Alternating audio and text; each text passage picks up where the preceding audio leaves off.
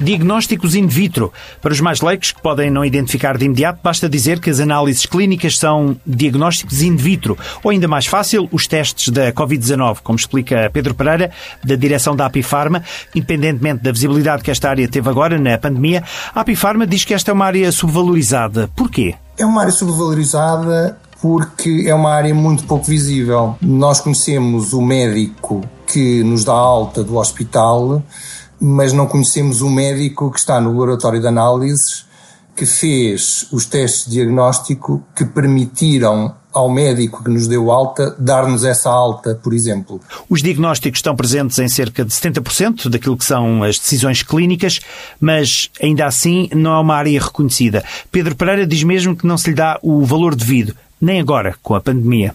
Essa pouca visibilidade tem a ver com o facto de não haver um contacto muito direto com o, o, doente, embora nós vamos ao laboratório de análise fazer análises, mas os resultados nós vamos sabê-los depois e vamos discuti-los com o médico clínica geral, ou com o médico, com o cardiologista, ou com o endocrinologista, com quem quer que seja, e não discutimos no laboratório. O laboratório limita-se a enviar os resultados para a nossa casa ou a termos acesso aos mesmos através de um e-mail e depois tudo o resto se passa com outros médicos de outras especialidades. Por isso é que o diagnóstico é tão pouco visível e não se lhe dá o valor devido que se deveria dar. Está a referir-se à contribuição extraordinária de 4% que as empresas de dispositivos médicos, onde se insere o diagnóstico in vitro, estão obrigadas a pagar sobre as vendas ao SNS desde o ano passado. Que achamos que não faz qualquer tipo de sentido, até porque estamos a falar de um, de um setor ou de um mercado altamente regulado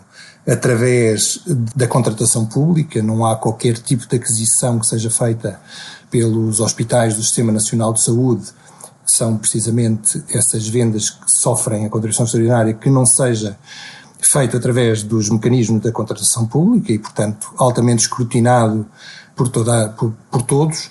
E, portanto, para nós não faz qualquer tipo de sentido, mais ainda nesta altura de pandemia, mais ainda quando é, digamos assim, é uma contribuição que não é mais do que um imposto, que inclusive é inconstitucional, porque, porque basicamente isto, e no fim tudo é um imposto que é colocado ou que é exercido sobre as empresas desta área e, portanto, inclusive em termos de concorrência, não será propriamente o mais, o mais correto e o mais uh, legal.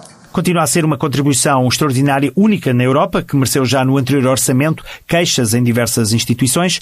Pedro Pereira não vê razões para se manter, uh, argumenta que é penalizadora para um setor que tem estado sempre ao lado do SNS. Nesta conversa, recordou os milhões de euros em equipamento que foram cedidos ao Serviço Nacional de Saúde para realização de testes, equipamentos que não são pagos, apenas os testes são cobrados pela indústria. Conversas Mais Saúde na Europa. Uma iniciativa da TSF com o apoio da Apifarma.